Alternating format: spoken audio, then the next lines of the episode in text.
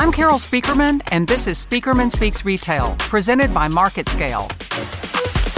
Hey everyone, it's Carol, and welcome to episode 19 of Spieckerman Speaks Retail, and our first episode of 2021. I want to wish everyone a happy new year and thank you for your support of the podcast in 2020. Now, for those of you that are tuning in for the first time, I help all kinds of retail focused companies land big B2B programs through my platform positioning workshops and consulting that's backed up by my repeatable, scalable positioning process. And I also speak on my latest retail trajectories. These are themes that connect what's really happening across all kinds of retail categories, borders, business models, and touch points. If the normal laws of retail applied, this would be about the time that we'd look back on 2020 and decide what to keep, tweak, or toss. But of course, 2020 was no normal year, and 2021 doesn't look like it's shaping up to be one either. 2020 was chock full of retail anomalies and catastrophes, but there were also pockets of prosperity. Because for every struggling J.C. Penney, there was a tractor supply or a Best Buy that was showing everyone how to weather the storms. So it wasn't all gloom and doom, and those that made it through emerged even stronger as they strained the limits of what's possible during some very difficult times. This was true on the supplier side as well. You guys did a great job of pivoting on a dime. You shifted your category priorities, your brand plans, your communication strategies, and your service portfolios. And after spending plenty of time in the center of the action with you, I know it wasn't easy. But I can tell you this your agility and courage made a real difference. It made a difference to your employees, to your shareholders, your partners, and even just to retail's future as a whole. But as we hurl past one of the most disruptive years in retail history, and before we get too far into the promise of a new chapter, I'm dedicating this episode to eight retail resolutions for 2021. I chose these resolutions because they have implications and applications for all the diverse retail stakeholders that listen to this podcast. We're going to pull in some of my top retail trajectories along the way and give a few shout outs to those that are already putting these resolutions to work and that serve as a real example on how to implement them. So get ready to jot them down and let's get to it. Retail resolution number one is I will offer options and be a champion of choice. If we learned anything in 2020, it's that attempting to corral shoppers into options that are easier or more profitable for retailers just isn't going to cut it. Now, Walmart is an example of a retailer that really took the lead here, and others have wisely followed their example. Walmart continually added new convenience options. They were improving in-store and e-commerce capabilities, layering on services and solutions, and basically giving shoppers very few excuses to jump off the Walmart platform. That's going to be the name of the game going into 2021 choice and convenience. And that's going to be true even in a post COVID 19 world. The same holds true for suppliers, though. The ones that I've seen be the most successful this year also offered options to their partners and to retailers. And it only makes sense that as retailers are bringing on the options to the consumers, they want you to do the same for them. This can translate into bringing brand options, whether you provide products or services. But it definitely means offering options of investment and purpose, bringing smaller, focused programs that attack specific goals and problems alongside those big wins. But let's be clear offering options means deciding on what those options are in advance not leaving things open ended and expecting your prospects and customers to choose off a menu, or heaven forbid, encouraging them to deconstruct your stuff. Presenting options at the end of the day means having a point of view. Resolution number two is I will walk the talk. This one is really simple, but not so easy to accomplish. Because in 2020, consumers were disappointed, confused, and generally left hanging all over the place. Now, this was particularly true as the holiday crush came calling and all those delivery companies got maxed out. So much of that was unavoidable, no doubt about it. But retailers that expected shoppers to play guessing games really dropped the ball. 2020 taught everyone, suppliers included, that honesty and reliability have never counted more. In 2021, be proactive and over communicate the truth to your customers, your prospects, your partners, and your employees. And that tees up resolution number three. I will communicate clearly, concisely, and consistently. Retailers have come a really long way here because they've got the tools to do it. They've got chatbots, texting, call centers, and just good old fashioned let me speak to the manager help in the stores to guide customers and address their concerns. But here too, choice is key. That means being available wherever consumers are engaging with you rather than expecting them to run a gauntlet and hunt you down. But either way, confusion is looming in 2021 for everyone as retailers add all these options that we've just talked about. As they add services and solutions, mobile upgrades, loyalty program tweaks, as they bundle all of these services and new business models, clearly communicating the value of these options, how they're implemented, and how customers can navigate through them, and just driving awareness for all this new stuff is going to be a real challenge because if shoppers can't figure out what you're doing and how it benefits them, you might as well not be doing it at all. Now, switching to the supplier side, streamlining communication with retailers and other partners is critical because of all this potential overwhelm. As retailers' worlds get bigger and more complex, as they offer more choices to consumers, whatever you supply to retailers becomes a smaller and smaller part of their worlds. Act accordingly and know your place. One of my clients has troubleshooted on this by implementing what they call a single point of contact rule. They don't allow any good cop, bad cop games, and these chain of command escalations are a rarity. That's because they've empowered their team members to make decisions and to creatively solve problems and to do it really quickly. And it's working. They have several supplier awards to prove it. Resolution number four is I will ditch my delusions of brandeur. This is a term that I coined years ago and it's never been more relevant. Delusions of brandeur with a B is a dangerous condition that rises up when you overestimate brand value. This one is tough for a lot of folks to hear because so many are still living in the near past when brands that even had a modicum of recognition or a halo of awareness were still considered to be viable and valuable. Now you've got Amazon churning out private brands at warp speed across a crazy number of categories and piling on all kinds of no-name brands on top of it through third-party sellers on their marketplace. This and other brand saturation dynamics are impacting the entire industry. Now, on the retailer side, that means that there's a big question that needs to be asked and answered. Retailers like Macy's and JCPenney are grappling with it whether they know it or not. Am I really a brand or am I a place that sells brands? If you're a place that sells brands in 2021, you're going to be really vulnerable in this environment. Target's an example of a retailer that's getting this right. Last year, Target not only engineered an impressive turnaround, but they did it while navigating COVID-19. Target's stock performance actually outshined Amazon and Walmart. Target proved that the Target brand still means something. And most importantly, Target finally stepped out and started making multiple moves proactively in service to keeping its brand relevant.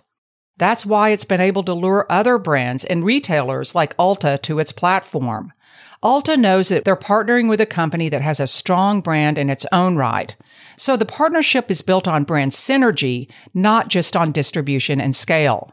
Walmart's done the same thing in different ways. They've continually added value to reinforce their long-standing stance on customer centricity. Walmart's brand promise is the same, but Walmart continues to proactively evolve the means of delivering on that promise.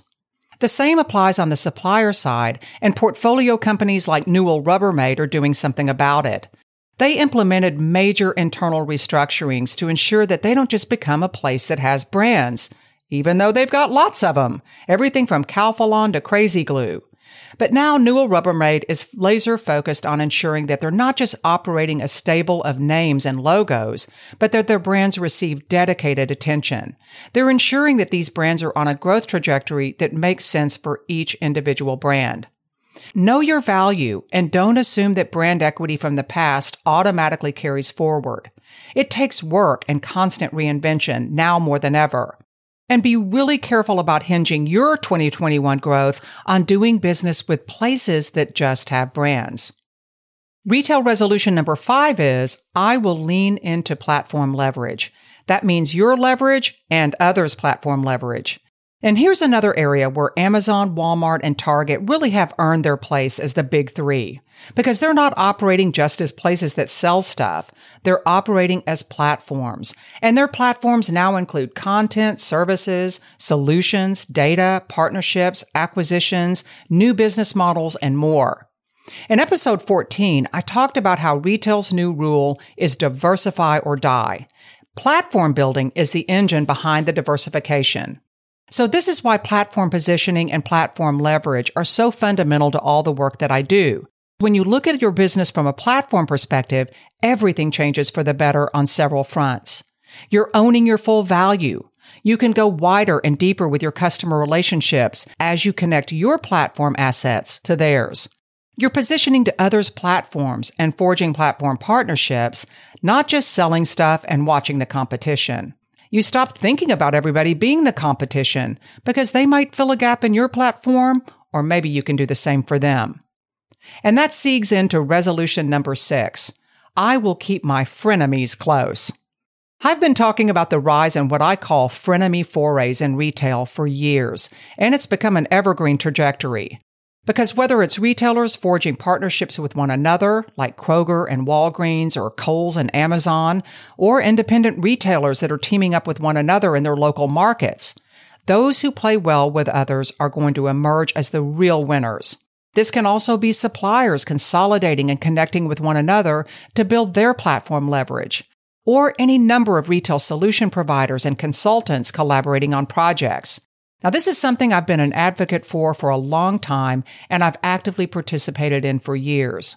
And many of my clients, particularly solution providers like merchandising companies, digital agencies, and print providers, they've worked together behind the scenes, in some cases, even white labeling their services for their competitors.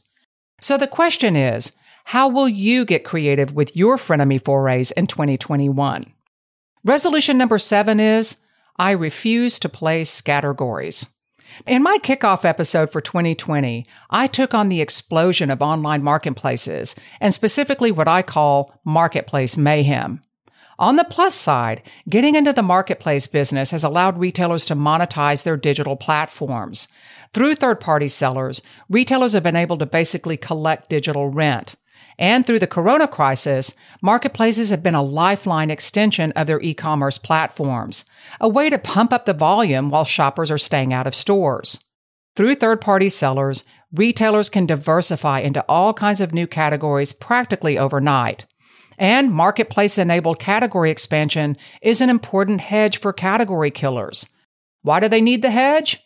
Well, you look at Blockbuster, Borders, Payless, the list of category killer fatalities just in the last few years has really been staggering. Marketplaces have been a quick solve for this lack of category diversity that has left some of these retailers vulnerable. That's the logic behind marketplace participation, but here's where the mayhem kicks in. Because if everybody's carrying all kinds of random categories, then no one stands for anything, and then it's a race to the bottom on price. I call this playing scattergories, and it's a dangerous game. Multi category powerhouses like Amazon and Walmart can place categories with relative impunity. Brand marketers that sell on these platforms have to know that they're going to be selling in a space that's growing more crowded by the minute, and you have to adjust your expectations accordingly. Retailers with more defined category focuses, like Best Buy, for example, they've wisely bowed out of this categories game to ensure that things don't get too out of hand and that the categories that they carry are supporting the Best Buy premise, even as that premise expands to include categories like health and wellness.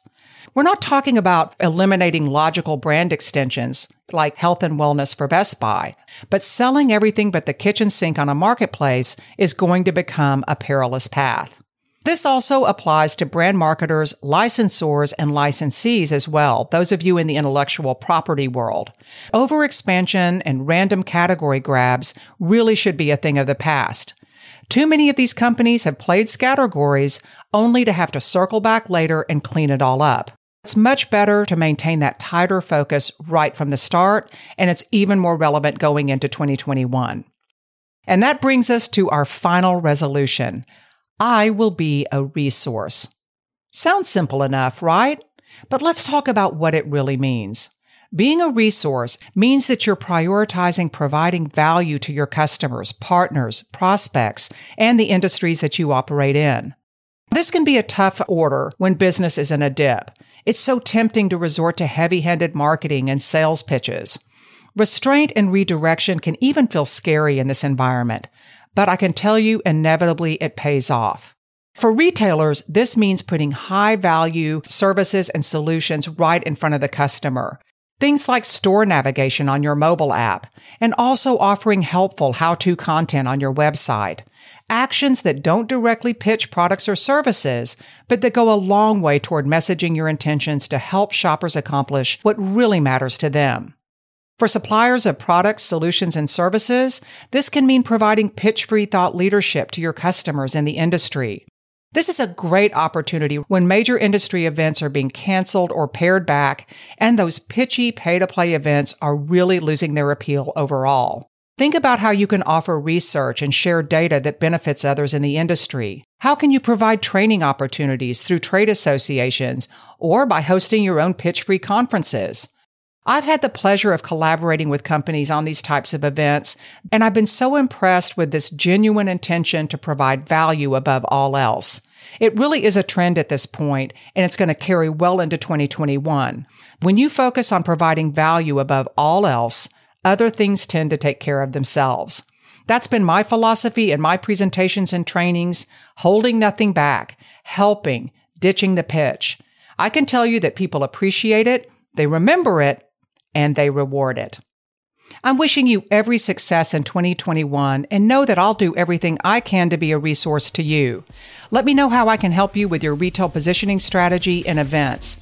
You can ping me at carol at spieckermanretail.com or hit my site at spieckermanretail.com to check out more insights, subscribe to my updates, and get the latest on some exciting events that I've got planned and that I'm participating in for 2021.